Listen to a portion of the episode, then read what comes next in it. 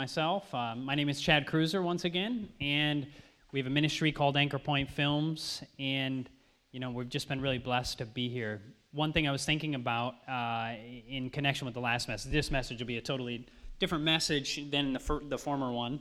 Um, not that they contradict, just different message. We're going to different subject. But uh, one thing the sister was sharing, which is true, there are there is a small group of people who uh, struggle with high amounts of sugar even in whole form. Most people do fine once it's in the whole form, but if you happen to be part of that group, one of the great things is we all have to learn how our own bodies work. And if you find anything, like my, my poor wife is allergic to mangoes. Oh, right? You can all feel bad for my poor wife, right? Um, meaning, if you find something doesn't work well with you, avoid it, right? You know, and uh, but each of us have to work with our own body. So I appreciate the input. Thank you, sister. So I'm sorry about that. Uh, but let's let's begin our message this morning with a word of prayer. Heavenly Father, we are so thankful for Jesus. We're so thankful. It looks like a sunny day outside, at least uh, since I came in here. Uh, we just appreciate the, the springtime that is coming, even if it is a cool spring. We just really appreciate the sun being higher up in the in the heavens, as it were, and just being brighter, the bright sunshine coming down upon us, especially when we're in Michigan. It brightens the world around us. Lord, I pray now as we look at your word, as we look at righteousness by faith in the last day context, that your Holy Spirit would guide us, that you would teach us. In the name of Jesus, amen. You know, probably one of my favorite subjects is, you know, we're told that of all subjects that should be spoken of, we should repeat more often than any other subject the impossibility of man by his best works to merit salvation. Right? You will never deserve to go to heaven because of your good works.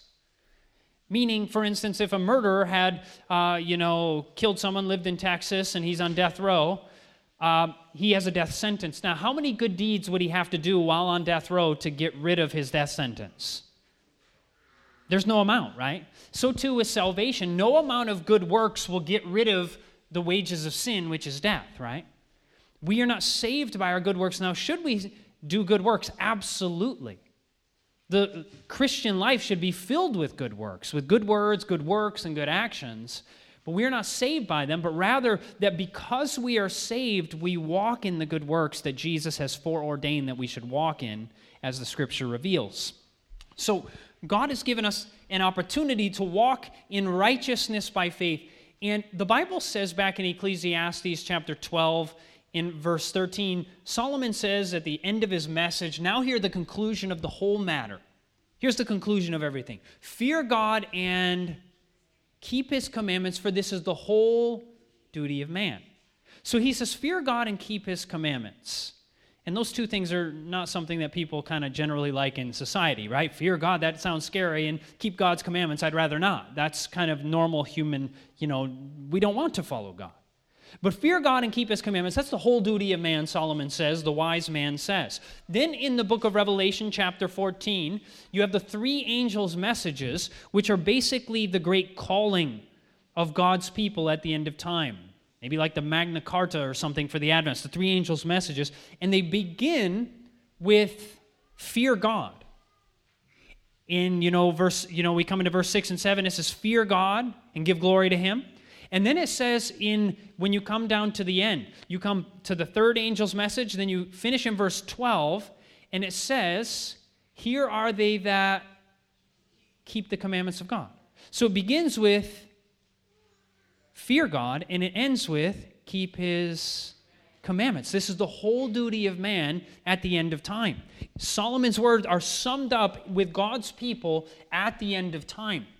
Fear God and keep his commandments. It says, Here are they that keep the commandments of God and the faith of Jesus. The testimony is in chapter 12. The, here are they that uh, that have the faith of Jesus in Revelation chapter 14, verse 12. So God's people are to fear him, keep his commandments by faith in Jesus Christ. We're going to find that this is righteousness by faith. But before we go into that, we need to try to even get an idea of what righteousness is. Many times in church, we used phrases, we use, you know, lingo that is kind of religious, and we just kind of anticipate or expect that everybody understands what it means. But many times we don't have a good grasp of what it means.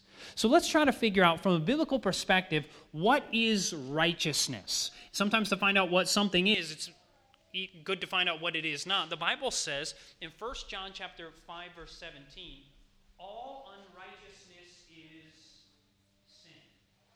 All unrighteousness is sin, and there's a sin that is not unto death. Did my mic go up? Can I just grab another one? Okay. How's that one? Is that one working? Good, good. Thank you. So 1 John 5 17, all unrighteousness is sin, and there is a sin that is not unto death. Now, unrighteousness is sin. Now, you may remember 1 John chapter 3, verse 4 says, Whosoever commits sin transgresses also the law, for sin is the transgression of the law. So sin is breaking the law, and unrighteousness is sin. So that means unrighteousness is breaking the law. You follow? So, unrighteousness, the opposite of righteousness, is breaking the law. So, then what would the opposite of unrighteousness be? It would be keeping the law, which would be righteousness. That's right. So, righteousness would be keeping the law. So, then we think about that and we think, well, that's pretty simple then. If I want to be righteous, all I need to do is what? Keep the law. But have you ever tried that before? How successful have you been this last month? Have you kept it all this last month? So you know what it is, but we struggle to actually fulfill what the Word of God says. So if righteousness has to do with keeping the law, which it does, I believe wholeheartedly that it does, how do we actually come to the point where we do that in our lives in actuality? And where do we gain the power to do such a thing? You know, the Bible says in Isaiah chapter 51, verse 7 Hearken unto me, ye that know righteousness, the people in whose heart is my law. Hearken unto me, ye that know righteousness. So, who are the people that know righteousness? The people in whose heart is my law. So, once again, that law and righteousness are connected. When God's law is written in your heart, that is righteousness. But how do we experience that? Well, we know it must be by faith, and we're going to get to that in a moment. But the Holy Spirit is the one who writes the law in your hearts and in your minds. The Bible says that in Hebrews chapter 10, verse 15 and 16. It says that the Holy Spirit writes his law in our minds and in our hearts. So we need a, a, power outside of ourselves in order to actually keep God's law. And we need that law that God wrote, we need it not on just simply tables of stone. Because when it's on the stone, can the stones help you or save you? No, they're just stones, right? But when the Holy Spirit takes that law and puts it in your heart, the Bible says in Psalms chapter 40, verse 6 through 8, it's a prophecy of Jesus. The reason we know it's a prophecy is because Hebrews chapter 8 or Hebrews chapter 10 tells us, well, that those verses were speaking of Jesus. But Hebrews chapter or Psalms chapter 40 verse 6 says, "Sacrifice and offering you did not desire. My ears have you opened. In burnt offerings and sin offerings you have not required. Then I said, this is speaking of Jesus, then I said, Lo, I come. In the volume of the book it is written of me. I delight to do your will, O God, yea, your law is within my heart. So the Bible said that God's law was written in Jesus' heart, and the result of that is that Jesus delighted to do God's law. He delighted to do it. Now, when I was not in a saving relationship with Jesus, I delighted to, I, I, my delight was in breaking God's law. Yes or no? I mean, maybe you, you weren't in a, you know, sinful lifestyle, right? All of us were at some point, but meaning even if we were raised in a Christian home, that before we gave our heart to the Lord, we have these natural tendencies to fight against God. And I enjoyed sin, but it never brought me true peace. Meaning, I would enjoy the act of sin, the experience of it, but then afterward, there would be an emptiness in my life. I would wake up empty. So I enjoyed the sin itself, but then there would be an emptiness that would come from it. So, what do we see here? But it says that Jesus delighted to do God's will, his law, because God's law was in his heart. The new covenant experience is when the Holy Spirit writes the law in your mind and in your heart. And that means God will bring you from enjoying breaking the law. And when He writes His law in your heart, you will delight to do God's will. You get the point? You could actually get to the point where you enjoy doing God's will. Isn't that good news? The gospel is the good news because God can take you from a person who has zero, zero interest in reading this book maybe not interest, maybe you actually really don't want to read. Actually, you despise the idea of reading it, right? But the Bible tells us, and it says in Romans chapter 8, that the carnal mind, the natural mind, the natural human, as I was, is enmity against God. It is not subject to the law of God, neither indeed can it be. You follow? The Bible says you are naturally an enemy of the Word of God, and naturally you don't like this book. So if you don't like this book, that is not unusual. That is natural. The natural man doesn't like it. But the Bible tells us that when we are born again, a change comes into our life. And 1 Peter 1:23 says being born again, not of corruptible seed, but of incorruptible by the what? by the Word of God. You are born again by the Word of God. And I shared a little bit about it last night, but I had an atheist challenge me. I had an atheist who came to me, and actually, I came to him. I started talking with him, and, and he said, So this is before I had given my life. Well, actually, no, I just started giving my life to God. I was going to a charismatic church at the time. And uh, so but but it was all about emotions. I didn't read the Bible. It was just about the excitement of the music and the dancing and all the things that were going on there and you know there were people speaking in tongues and all the excitement that was taking place but i wasn't reading the bible because i wasn't interested in that i had a carnal mind. I had a carnal heart. I had zero desire to read the word of god. But i met an atheist and we, i was talking to him and, and he said to me he said so you're a christian? I said yes. He said um, tell me the ten commandments. I had never read the bible. Do you think i knew what the ten commandments were? I could have maybe thought like don't kill people? I mean, that might have been like the extent of what, it, but actually, I don't think anything even that came to mind. That's how shallow my understanding of the word was. And then he said, So you're a Christian, you don't even know the Ten Commandments. And I realized I look like a fool.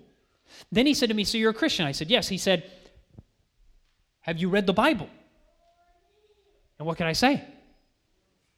No, he said, You, you believe in the Bible? I said, Yes. He said, How could you believe a book you've never even read? That was a good point, wasn't it? Why would you read a book that, why would you believe in a book that you've never even read? And uh, I realized I look like an utter fool. And so I thought about it. And out of sheer pride, I decided I am never going to have someone ask me again if I've read the Bible. I'm going to go home and I'm going to read it so that this never happens again.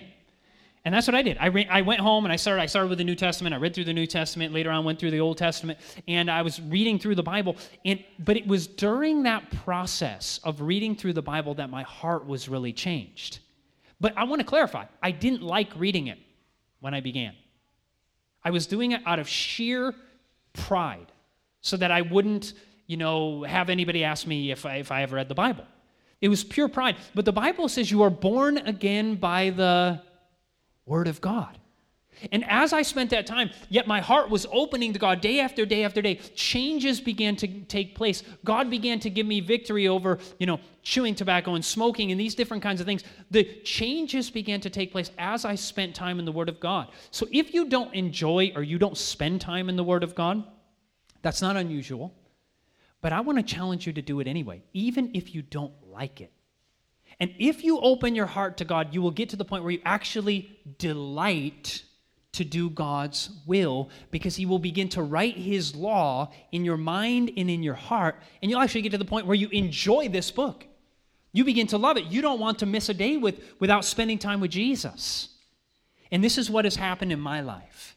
And that's one of the reasons I'm so interested in the Word of God because it was this book that changed me.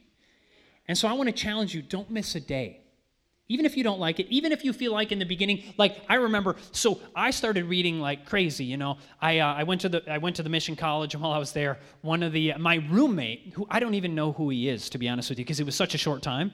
He was there for a few two weeks maybe, and uh, he was an Asian guy. He was probably Korean. I'm not even sure, but he probably was. And uh, he was he was in the he was in the bed next to me, and I had just become an Adventist in the year 2000. I was going to Calvin College in Grand Rapids, and uh, became an Adventist. Left Calvin, went to the mission mission college. While I was there. So it's totally different. Now I'm with a bunch of vegans. I've never, you know, eaten vegan food in my life. I was eating chicken McNuggets from McDonald's as I'm driving into the school, you know, for the very first time. And here I am at a school that's totally vegan and, and it's just totally different from my experience. It was very strange. But my roommate, I didn't know how a Seventh day Adventist lived. I had no idea because I hadn't been around him but for like two weeks. I just got baptized. And so I knew nothing, maybe, maybe a month at most. And so I get there and I thought, well, what do what do Adventists do? And so I eat with them when it's time to eat. I, I get my roommate, and I I uh, I you know at five o'clock in the morning he wakes up and, and i hear some shuffling and i look over and he, he just rolls out of bed he doesn't even stand up he just rolls out of bed and he kneels down and he starts praying and so i saw that and i thought oh that's what a Seventh day Adventist does. And so I rolled out of bed and I started praying there at 5 o'clock in the morning. And then he went on, you know, and he had devotions, and he had devotions from 5 o'clock to 8 o'clock. And so that's what an Adventist does. So I read my Bible until 8 o'clock there, and, you know, had my three hours of devotions, then I went to breakfast. Because that's what a Seventh day Adventist does, obviously. I mean, what else do they do? I mean, this is the one. This is the first time I've seen one in person, you know, other than, you know, seeing in the evangelistic meeting. And so there I am every day. I'm reading my Bible for three hours every day. And I remember uh, Pastor Torres came up to me at one point. He said, Chad, this is kind of the way he talks. He said, Chad, what did you have for devotions today? And remember, I had just read for three hours. I looked at him and I said, I don't know. I had no idea, right? You would think after three hours you would get some kind of nugget, right? Something you must have gotten out of it. But I, I think literally, I mean, you know, I, I, I think at that point my mind wasn't even hardly strong enough to retain the great things I was reading. And so you think, well, then it was worthless. I don't believe it was. God was using that time with him that slowly it's like he was he was inoculating me or just filling me with these things slowly slowly and so it, at first it did seem like I got very little out of it. I would hear other people and share the things that they would get out of the word and I would think man I, I didn't get something great like that out of it right but it just kept reading day after day, and I could remember very little, but over time it began to come together like a beautiful puzzle, right? At first, it just looks like a bunch of pieces that don't make any sense, but slowly they start fitting together. Slowly they start making sense, and, and at some point, it makes a, a very beautiful picture when it all comes together. And not like I know all of it now, not like it's fully all come together, but now it's so much more beautiful than it was in the beginning. And now I get so much more out of it when I meditate on God's word than I did in the beginning. So if you struggle to read the Bible, I would challenge you to do it anyway. Spend that time day after day. And God will change your heart as you go forward. And the Holy Spirit, if you open your heart to the Spirit, will write the law in your mind and in your heart. I've gotten far off my message of righteousness by faith, but I'm going to make it simple. God has given us His word that He will write in our minds and in our hearts. If you have your Bibles, turn with me to Romans chapter 4. Romans chapter 4. Romans chapter 4 gives us a picture of a man who is a great example of righteousness by faith. So we know that righteousness has to do with the law, keeping the law, but the trouble is, on our own, it's actually impossible for us to keep the law. The carnal mind is at enmity with God, but the Bible prophesies something that seems almost crazy. It prophesies, which we already stated, Roman or Revelation chapter 14, verse 12, here are they that keep the commandments of God and the faith of Jesus. Does the Bible prophesy that there will be a people at the end of time who keep the commandments? Yes or no? Do you think the Bible's right? If it's right, then it actually must be possible to keep the commandments of God. But you say, but I haven't been very successful this last month doing that. Well, you shouldn't base what's true in the Bible based upon your experience. We should rather say, hey, if God says it, maybe He knows something I don't know. Maybe God is right even when I don't see how it could be right in my life. And I'll give you an example. We're going to read from Romans chapter 4, but before we do, I want to give you the background story. It's a story of a man by the name of Abram, who became Abraham. And to make the story very simple, back in Genesis chapter 15, 16, and so forth, uh, in Genesis chapter 15, God, Abraham, Abram has not had a child yet. And in verse 5 and 6, it says, And Abraham brought him forth abroad and said, Look now toward heaven and tell the stars if you be able to number them. And he said, So shall your seed be. Like all those stars in the heaven, your seed are going to be like, you're going to have tons of children. So shall your seed be. And then it says, And he, Abram, believed God, and he counted it to him, to Abraham, for righteousness. Abraham believed that God was going to give him a child, and God says that's righteousness by faith. Why? That's such a strange story. Meaning, most of us probably can't really. We don't. We, we, it's like how do how do I apply that to my life? A, a guy who's almost 100 ha, is going to have a baby, and he, his wife's never had a baby, and she's going to be 90, and she's never had a baby, and they're the example of righteousness by faith. I just don't see how that fits with my life. But why would Abraham be such a great example of righteousness by faith? So he could not have a child, but God said he was going to have a child, and he said, Okay, I trust God. And God said, That's righteousness. That's righteousness by faith. And the New Testament says that man is a great example of righteousness by faith. Well, let's see what Paul says about it in Romans chapter 4, beginning in verse verse 19. And being not weak in faith, meaning he was strong in faith. Abraham was strong in faith. It says he considered not his own body now dead when he was about a hundred years old, neither yet the deadness of Sarah's womb. So it says Abraham was not weak in faith, he was strong in faith. And then it says he did not consider his own body now dead, neither yet the deadness of Sarah's womb. So here's the thing could Abraham naturally have a baby at this point? Yes or no? No. Could his wife, did his wife have the physical capability of having a baby at the age of 90? Yes or no? So their bodies, in this sense, were as good as dead, right? Her womb could not produce a child. Impossible. So her body could not produce what God said it could produce. So, meaning, Abraham could have, when God says you're going to have a child, he could have said, That is ridiculous. God is prophesying something that is impossible. It's impossible for a 90 year old woman to have a child. And she would have been right, or he would have been right, right? It's impossible. With men, it is impossible, but not with God, for with God, all things are possible. So, Abraham, it says he did not consider his own body now dead. He didn't think about his flesh. Think about this. Is your flesh capable of keeping the commandments of God? Yes or no? It's not capable. It is not capable, uh, meaning you can't. So, in actuality, that prophecy, here are they that keep the commandments of God and the faith of Jesus, sounds like it is impossible. And actually, I think it is with men, but not with God. For with God, all things are possible. So Abraham didn't think about, is my body, because you could think about it, you could say, man, my parents, they struggled with anger, and so I'm an angry person. My parents struggled with lust, so I'm a lustful person. My parents were heavy drinkers, so I struggle with that. Right? Or whatever it is. You say, well, Chad, those aren't all my things. But whatever it is that you, your family struggled with. And so then you have this tendency to be the same way. So your flesh has a tendency to do certain things. And on your own, you generally replicate some of the characteristics of your family, and some of them you pick up on your own, meaning you, you cultivate certain negative tendency in your own life, t- tendencies in your own life.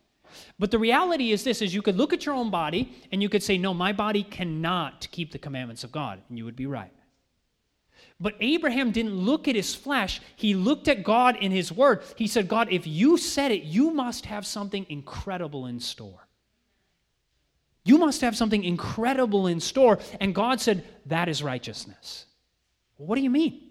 Meaning believing God can do in your flesh that which is impossible. We're not talking about making holy flesh, but we're talking about that God can do in a human being. He can make a sinner a saint. He can make a sinner someone who overcomes temptation, and he looks down through the ages and he sees at the end of time when temptation is greater than any other time in Earth's history. When we live in a day today, meaning it used to be that if somebody wanted to sin certain sins, you had to go buy a dirty magazine in the store and, you know, look like a goober when you did it. But nobody has to go into a store anymore because it's all over the internet for free. And you can do it on your cell phone and nobody even knows except for it's just between you and, you know, the NSA. You know, it's just between you and Google. You know, they know all these things that you've done. You know, they have your record or whatever. It's just between you and them. And but but your friends don't know. Just Google knows. You know, or whatever. You know, but you get the point.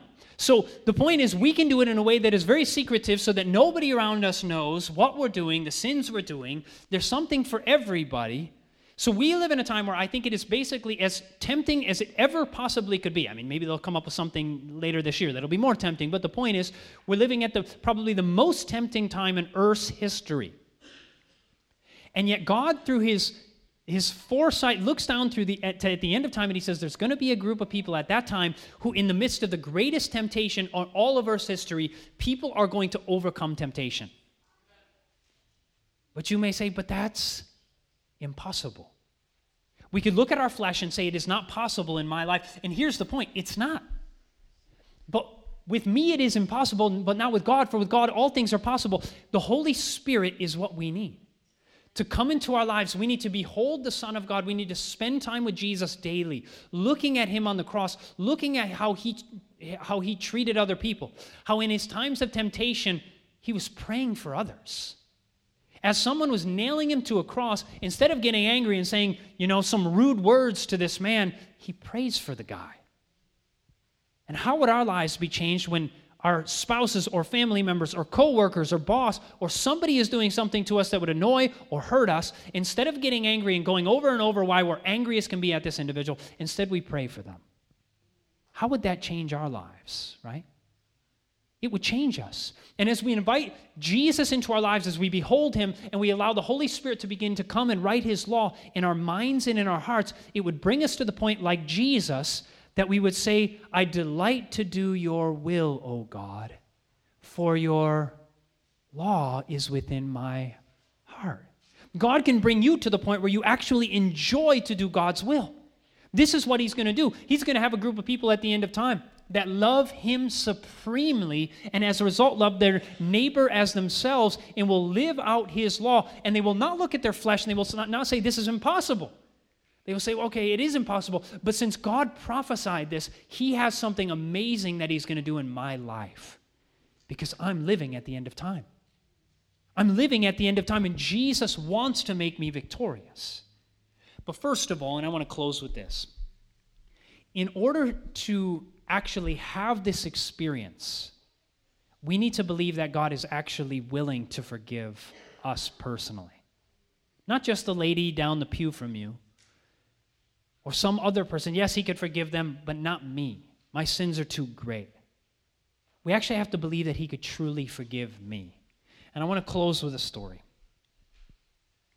You've maybe heard it before. It's a great story. And it's a story of a man young man who was living with his parents, just a young man at this point, and he's, he had become more and more rebellious. He had two very godly, very Christian parents who had tried to raise him just the way that they thought right. And you know, when he was when he was young, maybe he loved God, but it began to fade away, and he began to think there was a life out there. There was joy in the world that he could find, and if he would just be set free from the bondage of his parents, he would find true peace, true happiness. And so he began to be rebellious. He began to fight with his parents. He began to argue with them. He would get to the point where he would even argue in, in front of their, their uh, you know, friends and he would insult them to their face. And one particular day, he was yelling at his mother and his father, and he said, Dad, I am, I'm sick of it. I'm sick of living with you with all these rules and regulations. I wish you would just give me my inheritance and I would leave you and I would, I would go out and I would live the good life. And his dad and his mother were brokenhearted, but his father finally said, All right, I will do this. And he brought him. He brought him his inheritance. He actually had money saved up for an inheritance for his son, and he gave it to him. And his son took off. And he he began to live a life of sin. He became a, drinker and a partying, and he was with women and just living a life of sin. And he found enjoyment in the midst of it, and he always would wake up empty. Every morning he would be empty. But then he, he, there was always something to cover it up. There was a drink, there was a drug, there was a relationship, there was you know an illicit relationship with a young lady that could that could cover up the guilt, the shame, the sorrow the emptiness. And so he always had enough to cover it up, and, and, he was given a lot of money, and so he, he was going forward, and he had a lot of friends.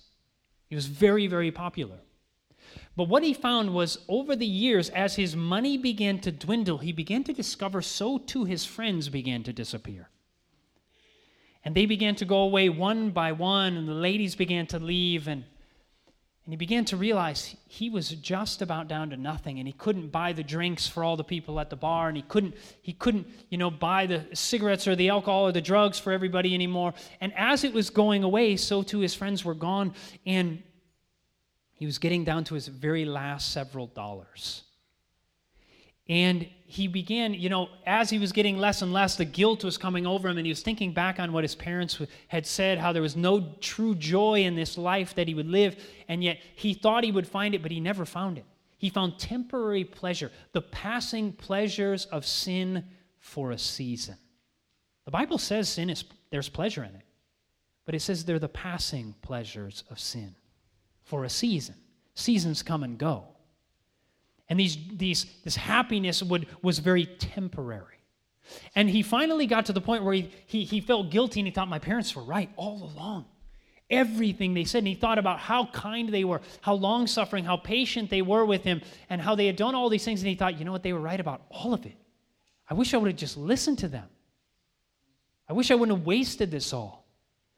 And so he took some of his last money. He had just a little bit of money left. He took a coin. He went off to an old payphone back in the days when there were payphones, and he put it in and he called his mother. He hadn't talked to his family for years. And he heard on the other end, he heard his mother's voice, hello?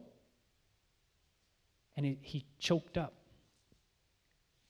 And he heard again, hello? Is, is anybody there?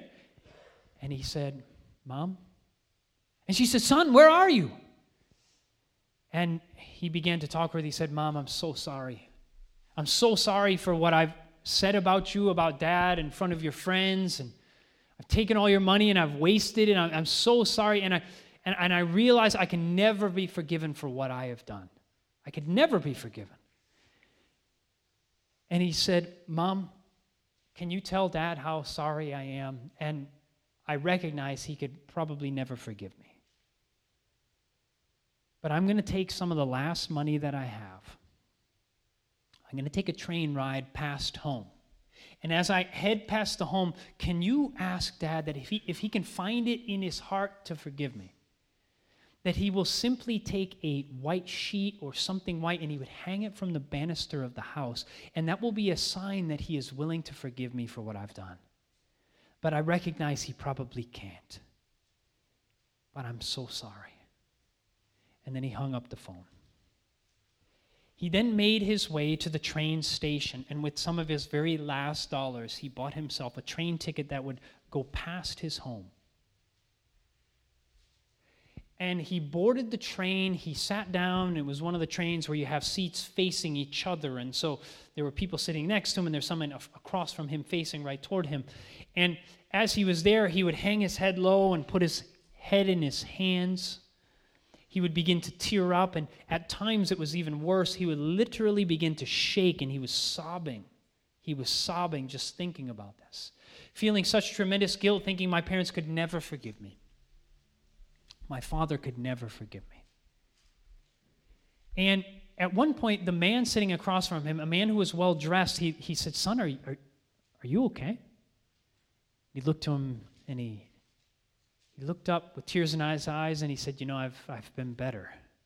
He said, Son, what's going on? And he told him the whole story of how he had turned away from his family, lived a life of sin, and he had run out of everything. He had wasted his life, wasted his health. wasted the best years of his life on this life of sin. And, and he told him, I'm on my way home. And he told him the whole story. And he found out after conversing with this man that it ended up that he was a minister.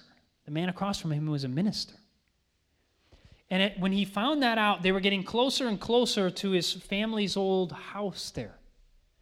And he said, Pastor, I'd like to ask for a favor from you. The minister said, What is it? He said, Soon after they were driving through, the, the, the train was going through the forest, and so there were trees on both sides, and you know, light kind of peeking through the tops of the trees, but that was it. And he said, Pastor, within a few miles, we're going to come out of this forest. And on this side of the train, when you look up here, when we come out, when the, when the trees open up and there'll be a field that goes up, and that field, that hill will go up to a, to a house, a white house up there on the hill. That very first place is my parents' home. You can't miss it when we come out of the forest. He said, I can't even look. I can't even look. But my father, I asked my mother that if my father could find it in his heart to forgive me, that he would put out a white sheet there on the banister of the house, and that would be a sign that my father would forgive me and he would take me back. Pastor, would you watch? I can't even look. Can you let me know what you see when we come out of the forest? And the minister said, Son, I'd be happy to do that. Young man put his head down low, and once again he began to sob. He was shaking, thinking of the guilt and all he had done and how he had wasted his life. And as he was thinking, he could never, never forgive me, he heard a shout, Son, look! And the minister was pointing out the window. And the son, this young man, whipped his head up. He looked out the window, and there was that field that led up to his parents' house. And he saw that old white house of his parents. And not only did he see a sheet hanging from the banister. He saw every white cloth his father could find in the house, every bed sheet hanging from the roof, every white handkerchief on the front lawn, every white piece of cloth his father could find. And the last thing the minister saw were the feet of that young man running out from the train toward his parents' house. Sometimes we feel like God cannot forgive me. I've done too many things. God can give me victory. Maybe somebody else, yes, but not me. Friends, with God, is it is impossible. I'm sorry, with man it is impossible, but not with God. For with God, all things are possible. Friends, Jesus will give his people the victory. We, like Abraham, can trust that God can give the righteousness by faith, that if we trust him, he can fulfill, not only cover us with a robe of righteousness, but he can fill our lives with the righteousness that is lived out by us by his power.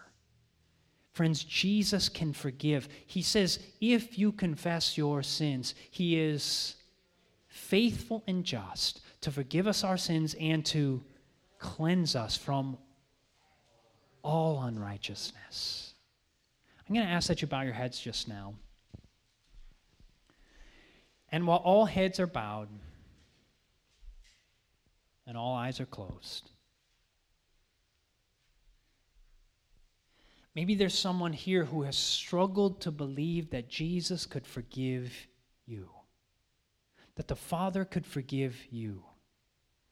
But as Jesus was hung upon the cross, as his white garment was taken from him and even this too is a symbol to us that he would his righteousness would be handed out that he can give us he can cover us.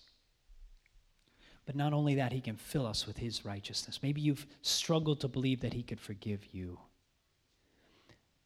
But maybe you want to say jesus i want to believe with all of my heart that you can forgive me and that you can cleanse me from all unrighteousness. Is there someone here who says, Jesus, I want that? Would you raise your hand right now? you want to accept the righteousness that is by faith. Would you raise your hand where you are just now? You may put your hands down. Heavenly Father, we are so thankful for your love that you care for us, that you are willing to forgive us. We may feel like you cannot forgive, that we cannot raise our, our eyes to heaven, but we, as it were in the story, we beat our breast and, and we just feel that we are not worthy, and it's true. We're not worthy. But we thank you that all the worthiness is in your Son and that we can be given His righteousness, that our filthy rags can be taken away. We can be covered with the robe of righteousness and filled with the righteousness of God, which is by faith of Jesus Christ. We thank you, Lord, that Jesus is the sign that you want to forgive every single one of us. We thank you in Jesus' name. Amen.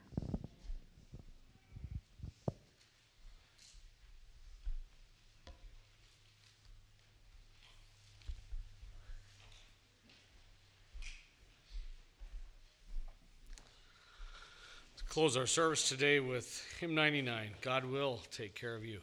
Let's all stand together as we sing.